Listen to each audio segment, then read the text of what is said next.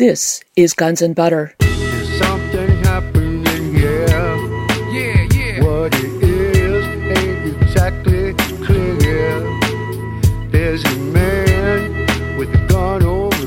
Uh, suppose a country owes money to another country. How can you collect unless there's an international court and an enforcement system? The IMF and the World Bank were part of that enforcement system, and now they're saying, no, we're not going to be part of that anymore. We're only working uh, for the U.S. State Department and Pentagon. And the, uh, the Pentagon uh, tells uh, the IMF it's okay, they don't have to pay Russia or China, then uh, they don't have to pay. So all of a sudden, uh, that's broken up what what seemed to be a global order uh, that was created after World War II. That's all been changed now. The world is being split into two halves: uh, the U.S. orbit and countries that the U.S. cannot control and whose uh, officials are not on the U.S. payroll, so to speak. I'm Bonnie Faulkner. Today on Guns and Butter, Dr. Michael Hudson. Today's show The New Global Financial Cold War. Dr. Hudson is a financial economist and historian. He is president of the Institute for the Study of Long Term Economic Trend, a Wall Street financial analyst, and distinguished research professor of economics at the University of Missouri Kansas City. His 1972 book, Super Imperialism The Economic Strategy of American Empire, is a critique of how the United States exploited foreign economies through the IMF and World Bank. His latest book is Killing the Host How Financial Parasites and Debt Destroy the Global Economy. Today we discuss his article, The IMF Changes Its Rules to Isolate China and Russia. Michael Hudson, welcome. It's it's been far too long since we've last spoken. Well, it's uh, good to be back. Uh, last time we were together was in Italy. That's right, Rimini, Italy. What year was that? It must have been four years ago because I uh, we were there with Stephanie Kelton uh, from UMKC, who's uh, now uh, Bernie Sanders appointed her head of the Senate uh, uh, Finance Committee for the Democratic Party, and Bill Black of UMKC was also there. And I used some of my uh, lectures there in the book uh, Finance Capitalism and Its Discontents, and that was published a few years ago. So, uh, lost in the mists of time. Well, Michael, uh, I produced actually seven shows from the presentations in Rimini on uh, modern money theory with you, with Marshall Auerback, uh, William K. Black, Stephanie Kelton, and they were uh, blockbuster shows, I must say. That's great. That's great. That was a wonderful presentation. And uh, when we walked in, it was uh, it was in this big soccer uh, auditorium, and uh, we felt like we were the Beatles. Uh, walking down uh, the middle, people were cheering us and calling out our names, and uh, it was as if we were basketball players. Well, the Italians turned out to be so warm and so enthusiastic for an alternative economic theory. I was amazed Yep. too. And people came there from Spain and from uh, all over. Uh, so that was one of the best uh, presentations any of us had ever been at. Yeah, I'm so, so happy I was able to be there. That is a, a conference to remember for sure. Mm-hmm. Well, I've been reading your article, The IMF Changes Its Rules to Isolate China and Russia. It rings an alarming bell about the implications of rule changes at the International Monetary Fund, the IMF, which makes loans to governments. Before we discuss these IMF rule changes specifically, what precipitated these drastic policy shifts at the IMF? Well, the policy shifts uh, are a number. Uh, the first policy shift was uh, that in the past, the IMF uh, has not made loans to countries that are in default uh, to governments. Uh, that's because in the past, the government in question was the U.S. government. And uh, since World War II, almost all of the international financial bailout loans, stabilization loans, or currency loans by the IMF and World Bank has uh, involved the U.S. government in conjunction with a lot of U.S. banks. Well, for the first time, now that China uh, and the, its associated uh, group, the BRICS, are growing, uh, countries are borrowing not only from the United States uh, and subject to U.S. Uh, lobbying forces, uh, but they're all they're, they can now borrow from China and other countries. So the United States has basically changed the IMF rules and said, wait a minute, it's okay for the IMF to make loans to countries that don't pay uh, China and Russia or the BRICS because we're in a new Cold War. Uh, the IMF really is working for us, and uh, as long as the U.S. has the veto power in the IMF, uh, its delegate there can uh, veto uh, any loan uh, to a country that owes money to the United States that the United States doesn't wish to support. But uh, it has no objection at all for the U.S. making loans to U.S. Uh, satellites, uh, such as Ukraine, uh, that owe money to, to Russia. So the aim of the uh, change was that uh, Ukraine last uh, December owed $3 billion to Russia on a loan that was coming due uh, from the Russian State Investment Fund. And uh, the United States is doing everything it can uh, to hurt Russia economically, thinking that if it hurts it enough, somehow Russia will capitulate to the uh, U.S. strategy. And the new Cold War strategy is basically an attempt to force other countries to privatize their economy, to follow neoliberal policies, uh, and essentially to open their economies to U.S. Uh, corporations and U.S. Uh, banks. And uh, the IMF uh, rules change was to mobilize the IMF basically as an agent of the U.S. Defense Department uh, with a small uh, side office in Wall Street. And uh, uh, all of a sudden, it's become very clear that the IMF is not an international institution uh, for global economic performance. It's uh, an arm of uh, U.S. Uh, Cold War diplomacy that's moving very far to the right very quickly under the Obama administration. We now have the Shanghai Cooperation Organization, the SCO, as an alternative military alliance to NATO, and the Asian Infrastructure Investment Bank, the AIIB, uh, which threatens to replace the IMF and World Bank. How successful do you think these new alternatives to the Western banking system will be? Well, the big point is that the uh, Western banking system, the World Bank and the IMF, are completely unsuccessful. The IMF has followed a kind of junk economics that says uh, if uh, you owe money to a foreign uh, bondholders or banks, uh, the solution is uh, you have to impose austerity on the country. Austerity will enable you to squeeze enough tax money out of your domestic economy to pay foreigners. This is the same theory that uh, the uh, British and the Americans and the uh, French used uh, in the 1920s to insist that Germany could pay any amount of reparations if it only would tax the economy enough. this theory was completely shown to be false by John Maynard Keynes uh, and also by the American Harold Moulton at the uh, Brookings Institution. And all of the lessons of the 1920s uh, were sort of rejected by the IMF because uh, they know very well, and the staff has made it very clear that austerity doesn't enable country to pay the debts. Austerity makes countries even less able to pay the debts and uh, that means that they need to borrow even more. And then the IMF comes in with the number two punch. Uh, the number one punch is uh, austerity. The number two punch is say, well, I guess our program didn't work. What a surprise. Uh, uh, you now have to begin uh, privatizing your uh, industry and your natural resources, sell off your land, and uh, they tell other countries essentially what they told Greece over the past year. Uh, Greece is sort of the test case. Uh, when the austerity plan of the IMF loans from 2010 uh, and uh, thereafter didn't help Greece, uh, they're forcing Greece to sell off its islands, sell off its ports, uh, sell off its water systems, uh, sell off everything it has.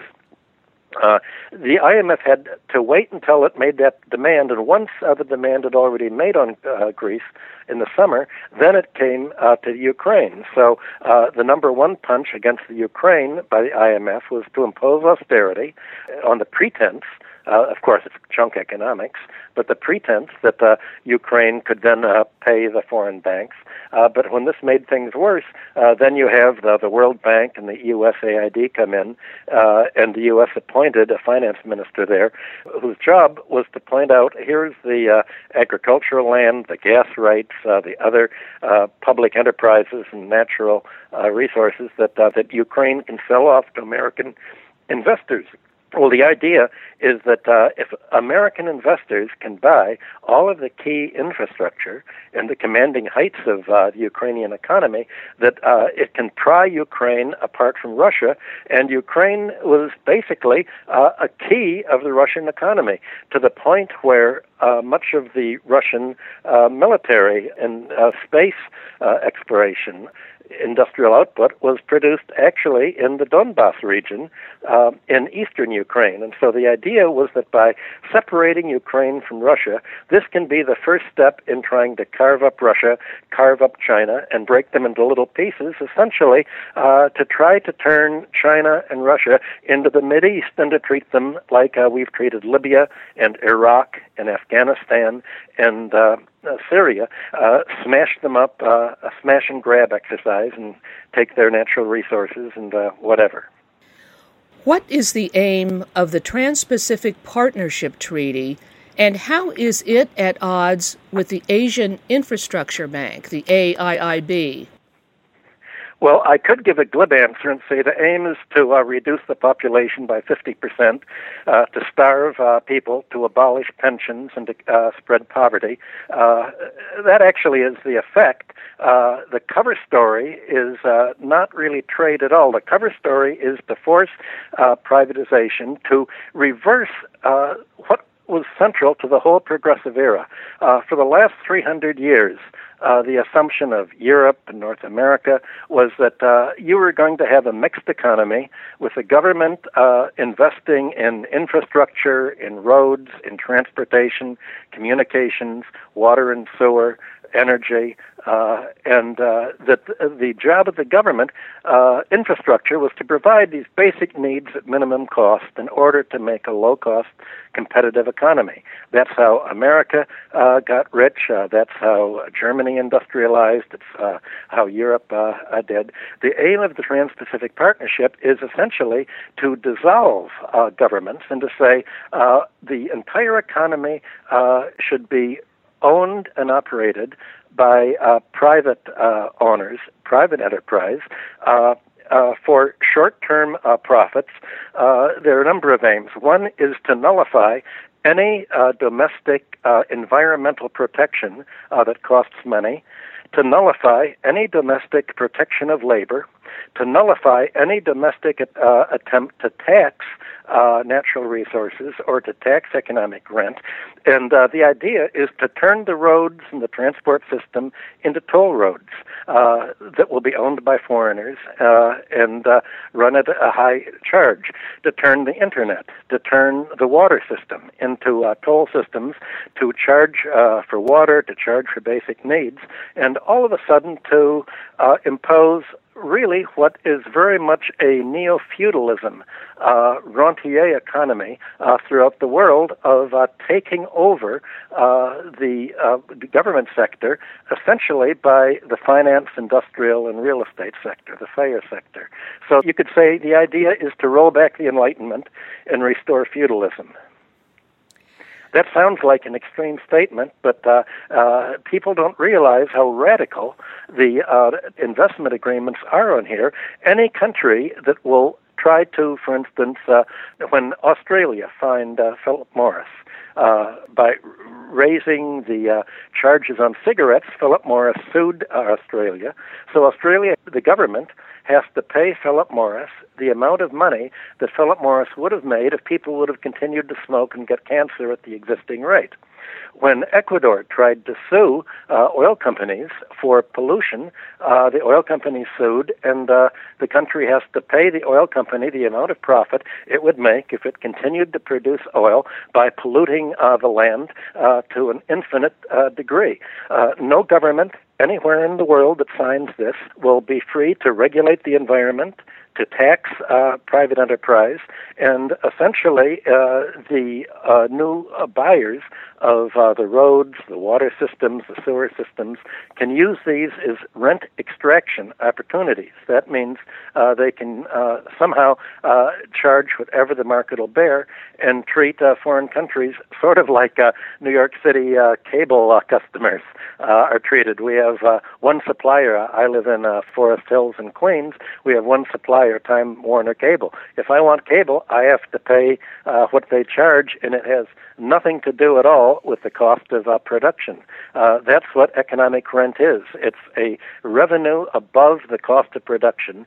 And uh, for hundreds of years, the economics of Adam Smith, Ricardo, John Stuart Mill, Thorstein Veblen were all about uh, how to uh, create an economy that would produce everything it would cost without any free lunch, without any kind of uh, uh, unearned income. Well, the aim of the Trans-Pacific Partnership and the European version is uh, to realize that wait a minute, the economy is all about unearned income. We want to be able to get economic rent. So essentially, the rentiers uh, interests have backed the kind of junk economics that has fought back against classical economics, against the progressive era, and against social democracy to create uh, a very uh, right wing uh, government uh, that they call free trade in a kind of Orwellian doublethink.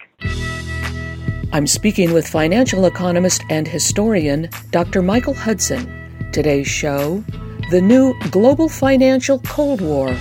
I'm Bonnie Faulkner. This is Guns and Butter.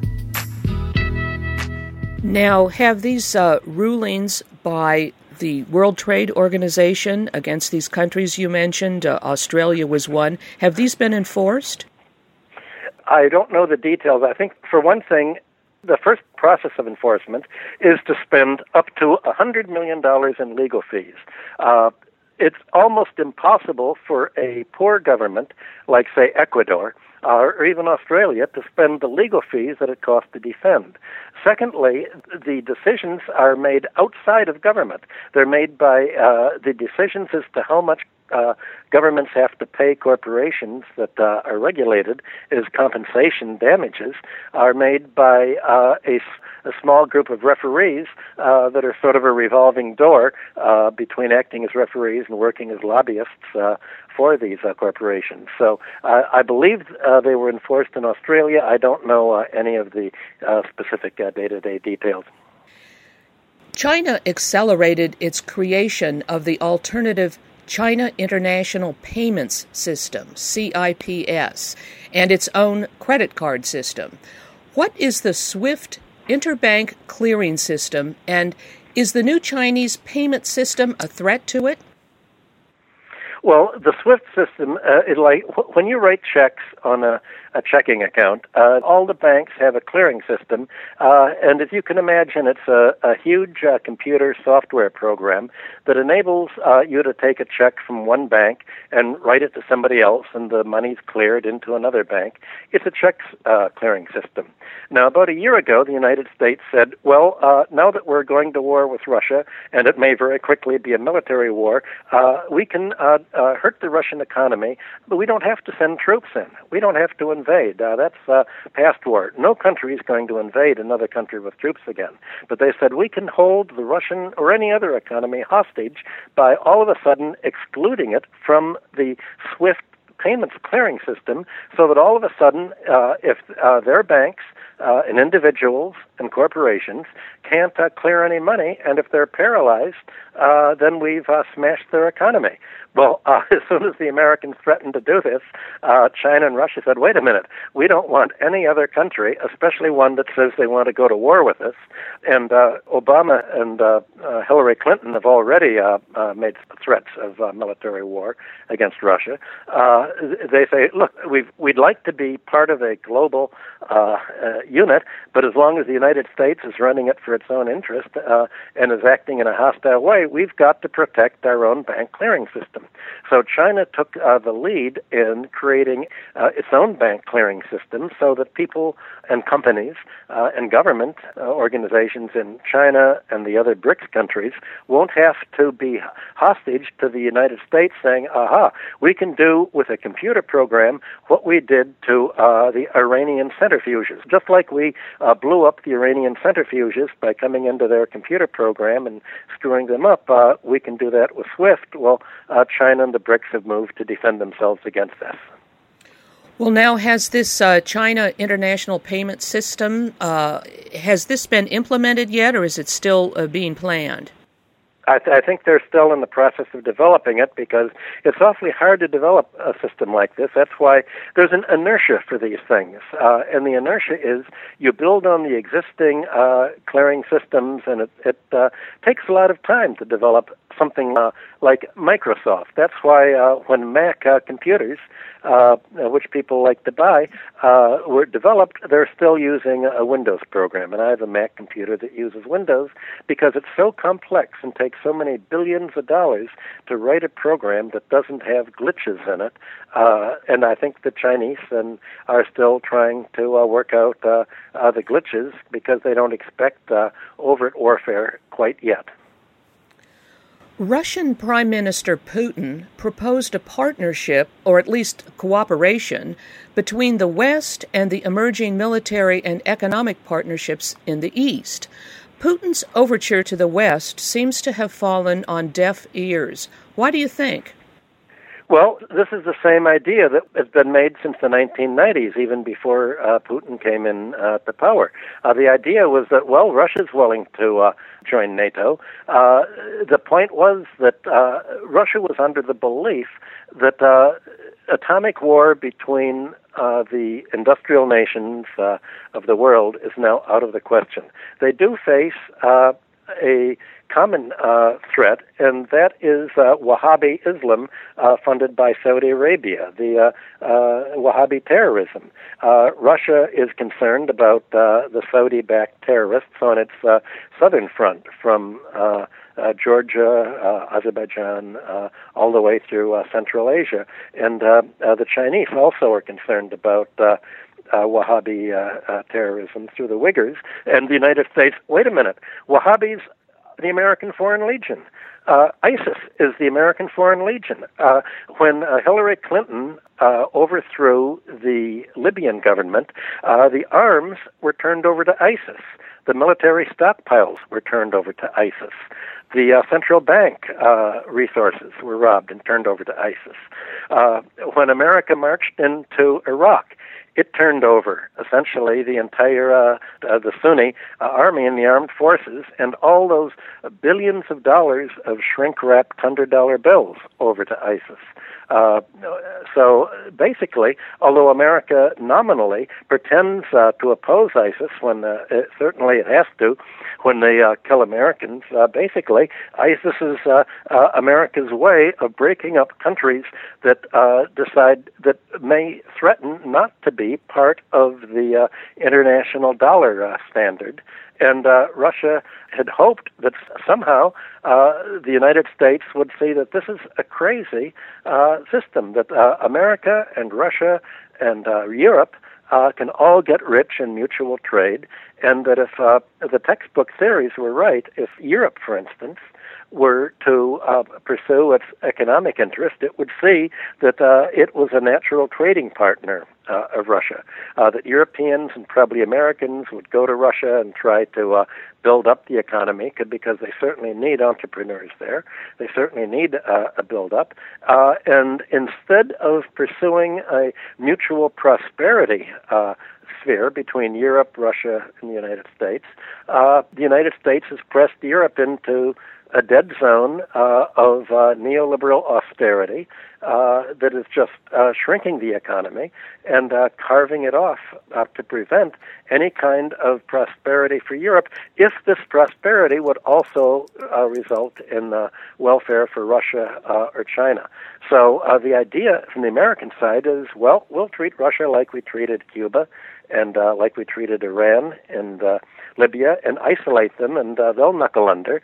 But instead, uh, obviously, Russia's much bigger than uh, Cuba or North Korea, and China's much bigger. And instead of uh, uh, just surrendering to the American neoliberal economic plan, uh, they've decided uh, America's driven them together uh, just out of uh, purely defensive uh, alignment, and uh, America's brought about precisely the Eurasian unity that it uh, set out to try to prevent. Yes, I believe in your paper at one point you described some of the IMF members as wearing suicide vests. I thought that was a pretty good description. Well, yeah, it's like the United States walked into the IMF meeting with a suicide vest and said, uh, we want the IMF to only serve U.S. interests, uh, not uh, international interests. So the IMF, as an ostensibly honest broker to help countries stabilize, uh, that's broken now. And uh, if you look, there are a whole series of rules uh, that have been radically changed. For instance, uh, I mentioned before uh, not to lend to a country that uh, owes money to a government. Uh, that wasn't really in the IMF Articles of Agreement. But what was in the uh, IMF articles was uh, you're not supposed to lend to a country that has no visible means of paying back the loan. Uh, that was called the No More Argentinas rule that was passed in uh, 2001 after the IMF uh, lent Argentina money to pay its bondholders, but Argentina had no way at all of repaying the IMF loan. Uh, and so uh, the IMF broke this rule when it uh, uh, it lent uh, to Greece after 2010, and a lot of the staff uh, left the IMF. They protested. The IMF board said, "Wait a minute, how can you lend this money to Greece to pay German banks and French banks and English banks, and all of a sudden you bail out the bondholders, you bail out the bankers, and there's no way Greece can pay. This is crazy." And the IMF at that point overruled it by saying, well, we're going to pass a new uh, rule, and that is uh, systemic uh, risk loans. That the IMF can violate its articles of agreement and lend to any country if uh, failure to repay loan would be a systemic risk. And uh, the definition of systemic risk is a bondholder losing more than one dollar that if any bondholder anywhere in the world loses more than a dollar, that would be a disaster to the system. That essentially you could say only the 99% have to lose. Uh, in order to prevent uh, the 1% uh, of the economy, in order to prevent bondholders and banks from losing, the IMF will back the entire wrecking of an economy, the smashing of an economy, the carving up of the government, the overriding of democracy in order to uh, support the bankers. Uh, that rule, by the way, uh, just a, a, few days ago, on January 29th, uh, the IMF finally uh, uh, negated that rule, saying that, okay, we're not going to use that excuse anymore. but another element of the IMF Articles of Agreement was is not supposed to lend to a borrower at war. Uh, and for one obvious reason, if a country's at war, especially if it's in a civil war, bombing its export sector, then how on earth can Ukraine ever uh, uh, obtain the money to uh, pay a foreign debt if most of its exports were to Russia, and uh, the uh, attack on uh, the Donbass and the uh, eastern Ukraine has uh, uh, destroyed the export industry. So uh, the United States said, no, we're going to make the loan to Ukraine, and uh, uh, the managing director said, I hope uh, Ukraine doesn't spend it to go to war. Well, the very next day, uh, Poroshenko came out and said, Thank God we have the loan. Now uh, we're going to give one and a half billion to uh, one of our kleptocrats. We're going to give it to our big bankers, and they immediately moved it offshore. And uh, he said, Now we can afford to go to war. So uh, you have the IMF quite obviously uh, violating it. And then the fourth rule is the IMF isn't supposed to lend to a country that has little likelihood of carrying out the austerity program. Uh, they're called conditionalities, uh, uh, which involve crushing uh, democratic opposition in a totalitarian manner. Well, Ukraine is uh, cutting back pensions. It's imposing austerity, but there's very little chance of the country surviving as a democracy.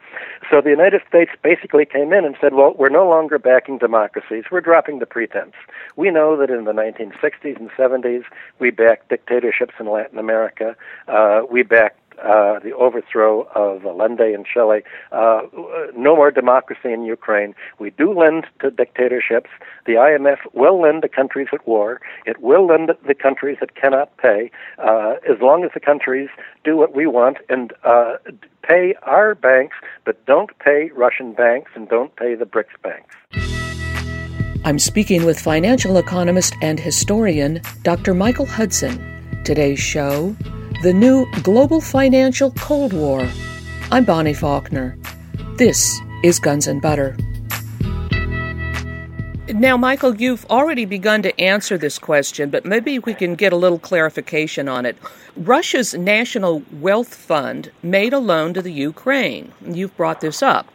Uh, this Russian loan was protected by IMF lending practice, and the bonds were registered under London's creditor oriented rules and courts.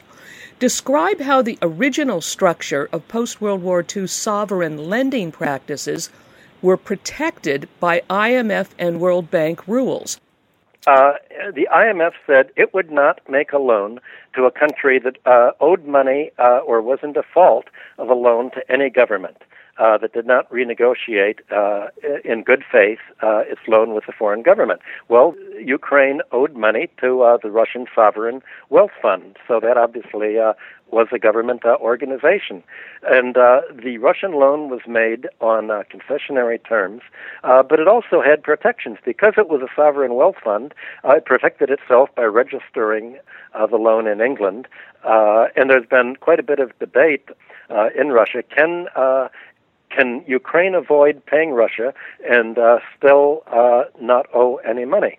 And uh, all during last year, uh, the U.S. Treasury uh, and U.S. bankers had a long discussion about, well, how can Ukraine default and uh, still be able to qualify for loans from the IMF? Well, we answered that already. The IMF rules were changed, so uh, it can make loans. And remember, the European Union and uh, international banks usually will not join in a loan to a country or make loans to a country that the IMF doesn't uh, uh, also join uh, in uh, the loans and to a country not in good standing with the IMF. So all of a sudden, all of this has changed, and instead of protecting the system of loans among governments, the IMF said we're only protecting loans to the dollar area. We're not protecting uh, loans to governments that the United States uh, doesn't like, which could be anybody that doesn't follow neoliberal policies. So. Uh, basically, the United States sought to remove uh, Russia's legal ability to collect the $3 billion that uh, Ukraine owed. And there was a discussion well, maybe uh, Ukraine can call it an odious debt because anything owed to Russia is odious because Russia's an odious country. Uh, and so you had Obama come and say uh, Putin is a uh, kleptocrat and is corrupt without giving any indication of how he was corrupt and as if for the first time in uh, 50 years here America's lent uh, to every corrupt uh, dictator in uh, Latin America, in Africa, in Asia, and it's never called another head of state corrupt. The first person that's called corrupt is uh, the Russian uh, leader Putin, without any indication of well, where where are these offshore bank accounts he has? Can you give us some details? Without any details at all, such as uh, every reporter's been able to get on uh, uh, the corrupt uh, uh, U.S. puppets from Pinochet uh, down through uh, Tony Blair and uh, you know other uh, people. It's just amazing that uh, the U.S. essentially is trying to say, well, we're splitting the whole legal system, the whole system of international law. We're going to have an excuse uh, not to pay, and then uh, the idea is that, well, at least if uh, Ukraine realizes it will lose uh, any attempt not to pay Russia, through the British courts where the bonds are uh, registered, uh, which are very uh, creditor oriented, as you can imagine, because Britain was a creditor nation. But uh, somehow, at least, they can tie it up and they think that well, with oil now below thirty dollars uh, a barrel, and uh, with uh, Russia needing money, maybe we can just starve Russia into uh, submitting uh, to the U.S. Uh, dictates. Uh, and this is a crazy idea because Russia obviously is not going to uh, surrender. And uh, you had a few days ago Foreign Minister Lavrov saying, "Well, I guess we've got to rethink our relationship with the West." Uh, it's obvious the West uh, doesn't want unity, and uh, we've got to rethink our relationship with uh, Europe. If Europe really decides that it wants to uh, be uh, the 51st state of America and not push its own economic interests, but push interests of the United States, then I guess we've got to turn eastward towards uh, China and towards the BRICS too bad. It could have been a nice mutual prosperity relationship.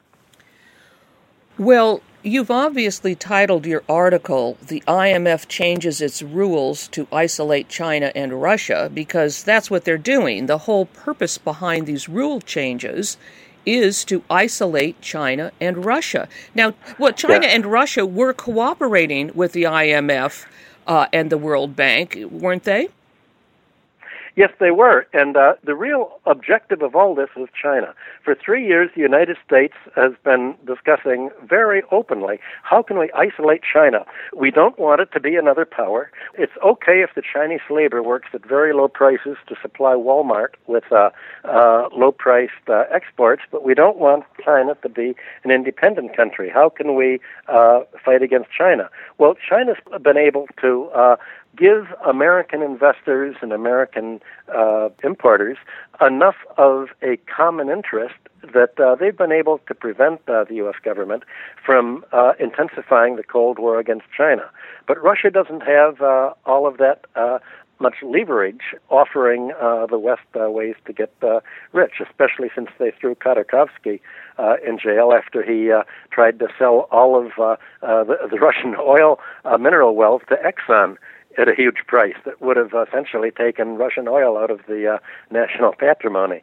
So uh, you you have a situation where China wants to make its uh, currency part of uh, the global uh, currency uh, basket of the IMF.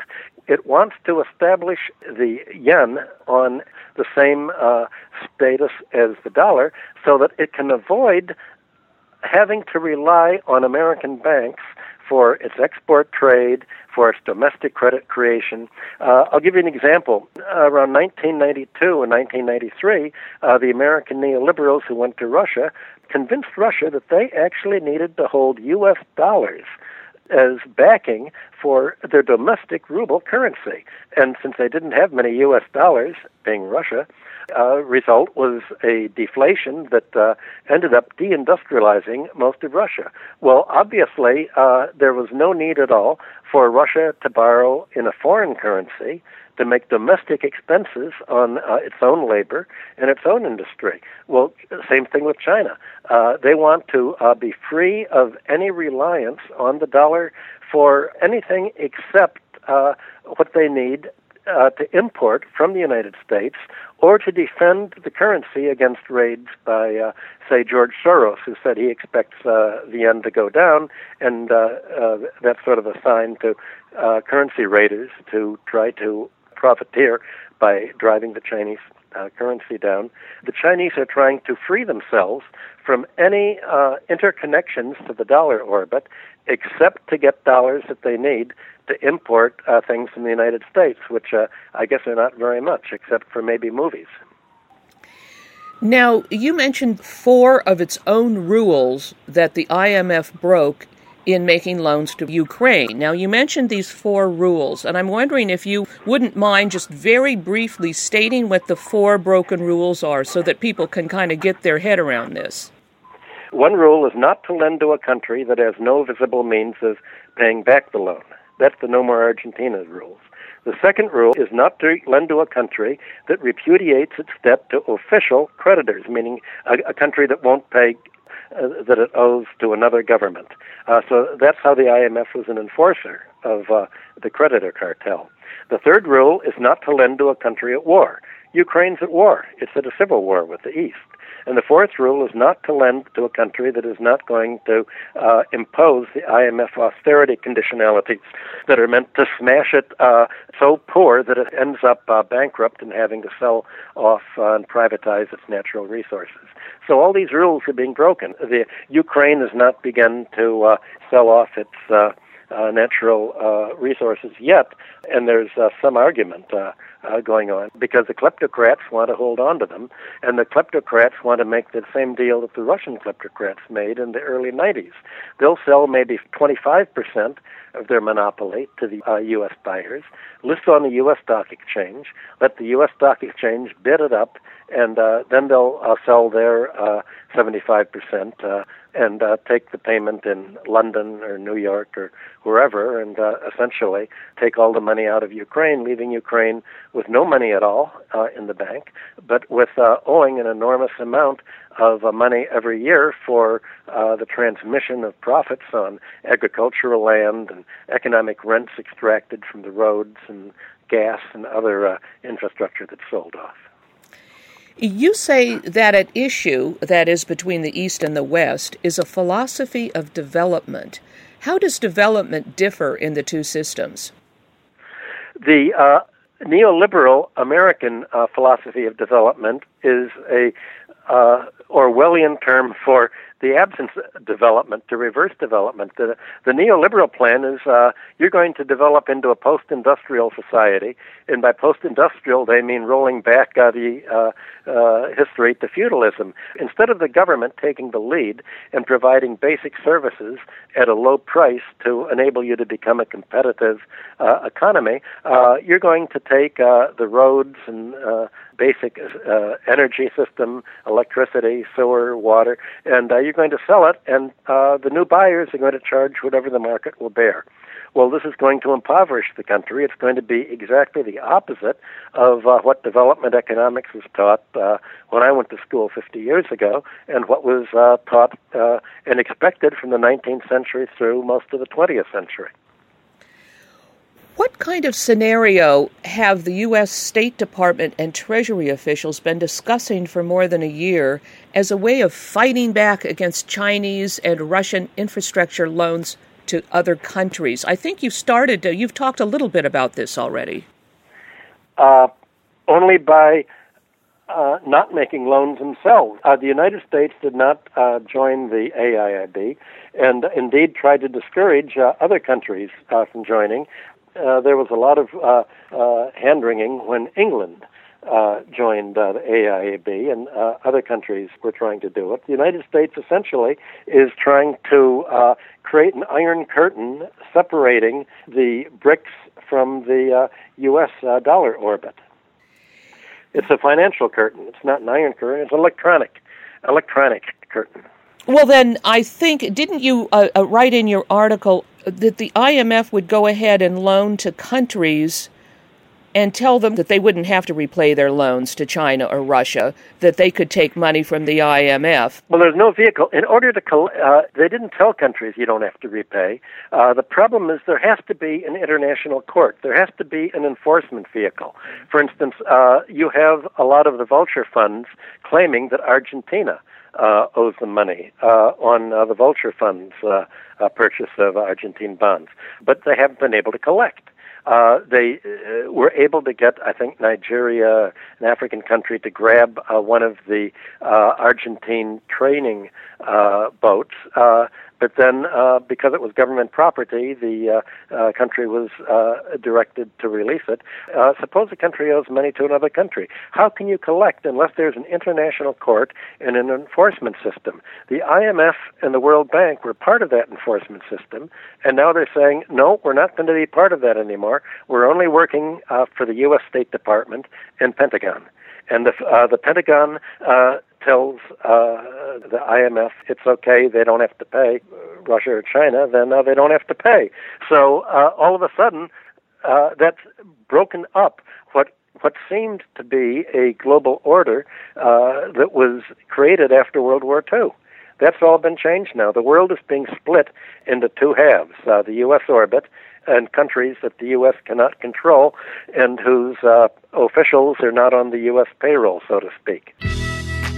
I'm speaking with financial economist and historian Dr. Michael Hudson. Today's show The New Global Financial Cold War. I'm Bonnie Faulkner. This is Guns and Butter. You describe this as a tectonic geopolitical shift that will be fought with all the power of an American century inquisition. What do you mean by inquisition? Well, meaning uh, dirty tricks. Uh, uh, Obama has said we're not going to invade another country because uh, no country is really able to mobilize uh, things. Uh, he said we can go targeted assassination. So the U.S. is uh, doing essentially what uh, uh, Germany did in the 30s. Uh, uh, you you uh, work within other governments to try to bribe, uh, to get them to uh, to promote uh, people who in foreign countries who work uh, for the United States. You want to make sure that uh, in in England, for instance, that someone like Tony Blair becomes prime minister, who will do whatever he's told uh, by the U.S. You want to make sure that uh, if a country uh, tries to be independent, like Chile did, uh, you come in and you kill the president. Uh, and if you have countries that want land reform uh, and an alternative to America, you did what America did. You start uh, Operation Condor, and you uh, you kill uh, 10,000 professors, land reformers, and union leaders. Uh, essentially, it's a terrorist uh, uh, group. And by inquisition, you use uh, uh, the American uh, Foreign Legion, ISIS, uh, which uh, you send ISIS into whatever country you want to smash and grab. You write that, uh, quote, we have American Pentagon capitalism with financial bubbles deteriorating into a polarized rentier economy and a resurgence of old fashioned imperialism. If and when a break comes, it will not be marginal, but a seismic geopolitical shift, unquote. What are your thoughts on the coming breakup of the post World War II dollarized global financial system? What do you think it will look like?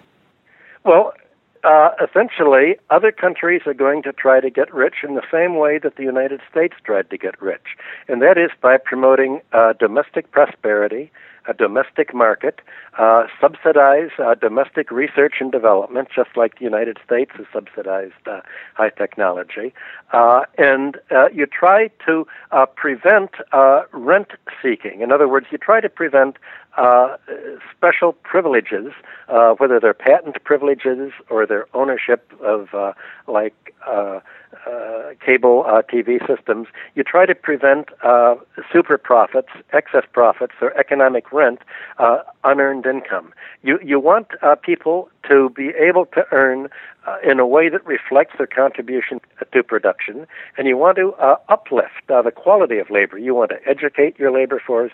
You want to rise them into a modern technological labor force. All this takes government subsidy, and it takes uh, a mixed economy of government and uh, the uh, private sector, where the government picks up most of the external economies, uh, uh, the infrastructure uh, costs, in order to make the private sector able to compete more. So other countries are going to do just what the United States did uh, since the Civil War. Uh, they'll be protectionist. Uh, they will try to uh, upgrade the quality of their labor. They will upgrade the quality of their agriculture. They will uh, promote high technology industry. They'll promote uh, public health care and uh, uh, basic needs uh, at a very low expense. Uh, they'll essentially achieve what social democracy and the progressive era set out to achieve a century ago, and which has now been rejected by the United States and Europe. Uh, yes, in your article, you, you've written that the result is to split the world into pro U.S. economies going neoliberal and economies maintaining public investment in infrastructure and what used to be viewed as progressive capitalism. Uh, I think when uh, the Soviet Union fell apart uh, and Russia and other countries invited U.S. advisors over, they were under the impression that uh, the advisors were going to help them develop in the same way that the United States had developed and become as prosperous a consumer economy and a productive industrial economy as the United States was. And what they didn't realize is that the United States had no intention at all of uh, helping them get rich the way the United States did. The advisors came in.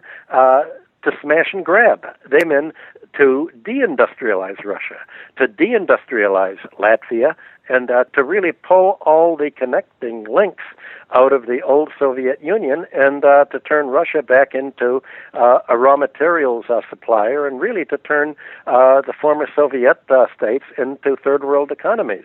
And the result was not only poverty but mass immigration. Uh, you, you, can look at Latvia, for instance, as an example that is applauded as the Baltic miracle, the success story. And the miracle is that wages have been going down steadily for the last uh, decade, that about uh, 10 to 20 percent of the population has left, mainly working age population.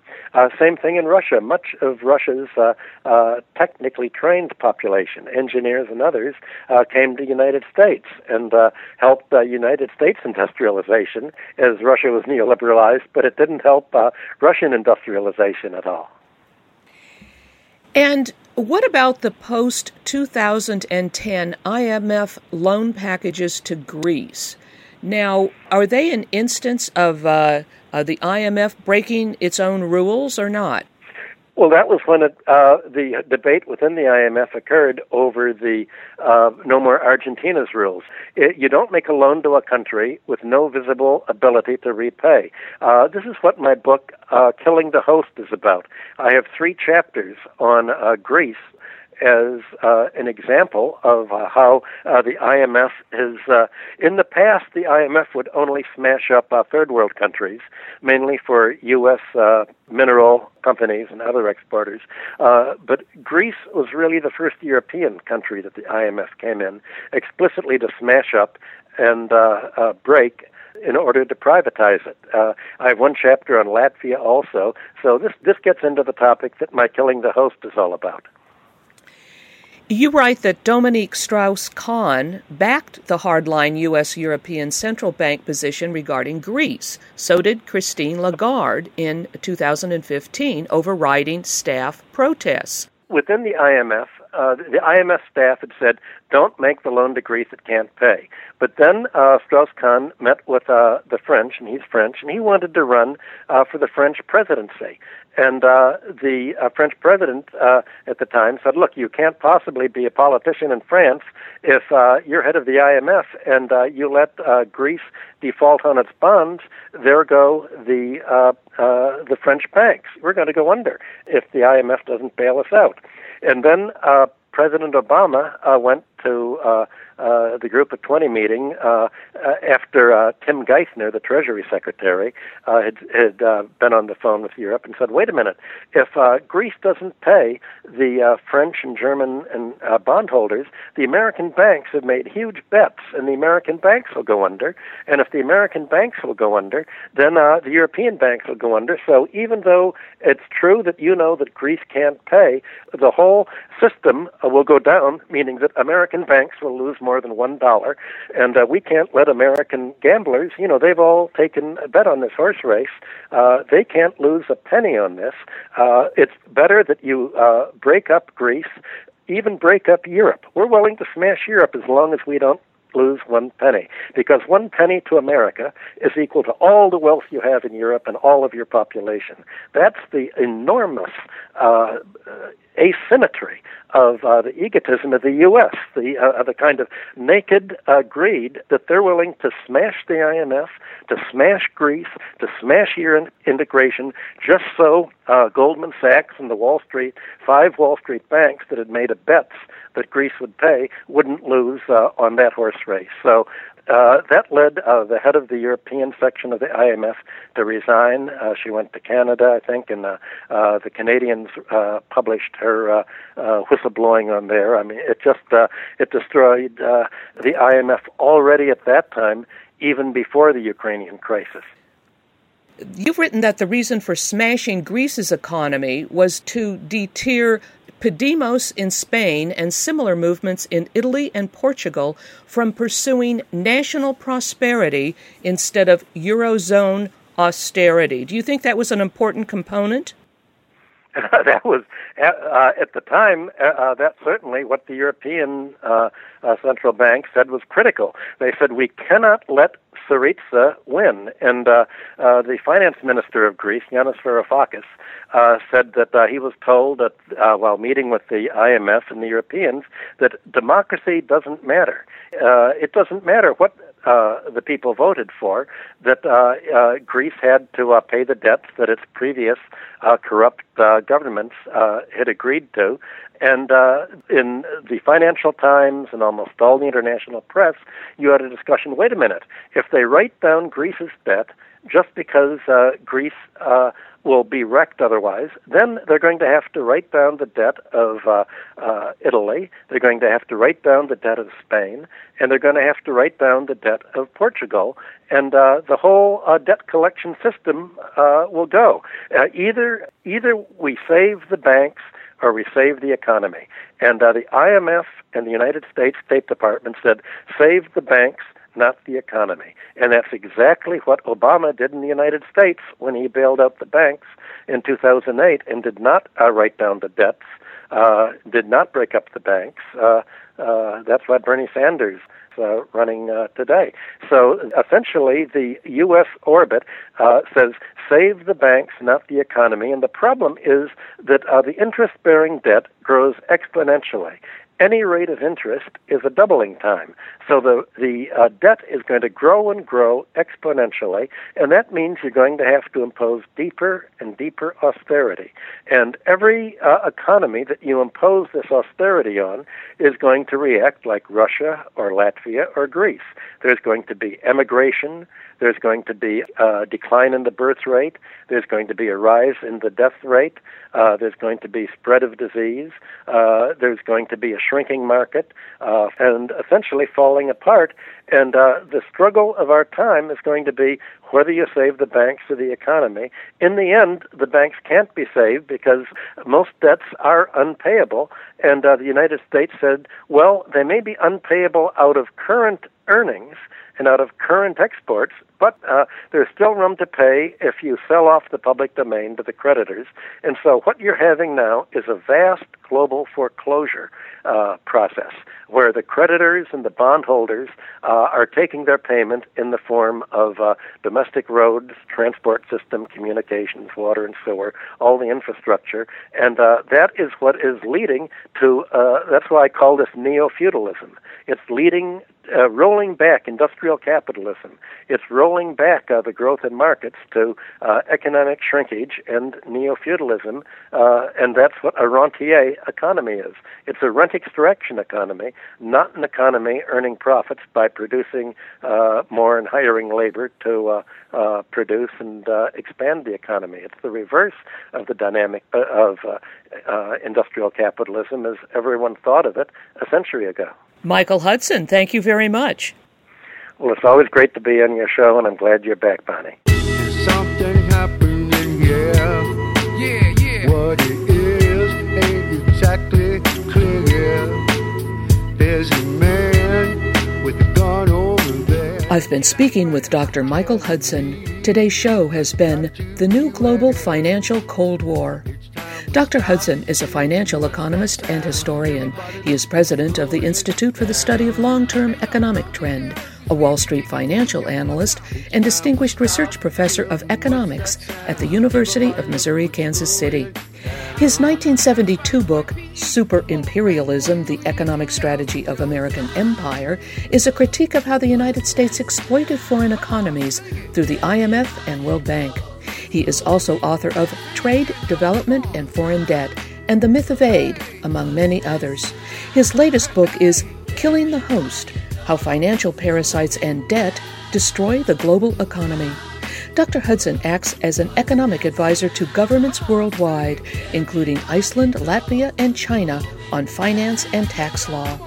Visit his website at michael-hudson.com. That's michael-hudson.com. Guns and Butter is produced by Bonnie Faulkner, Yarrow Mako, and Tony Rango. Visit us at gunsandbutter.org to listen to past programs, comment on shows, or join our email list to receive our newsletter that includes recent shows and updates. Email us at faulkner at gunsandbutter.org. Follow us on Twitter at GNB Radio. These are some serious times that we living in, G. And a new world order is about to begin. You know what I'm saying? Now the question is, are you ready for the real revolution, which is the evolution of the mind? If you seek, then you shall find that we all come from the divine. You dig what I'm saying? Now if you take heed to the words of wisdom that are written on the walls of light, then universally we will stand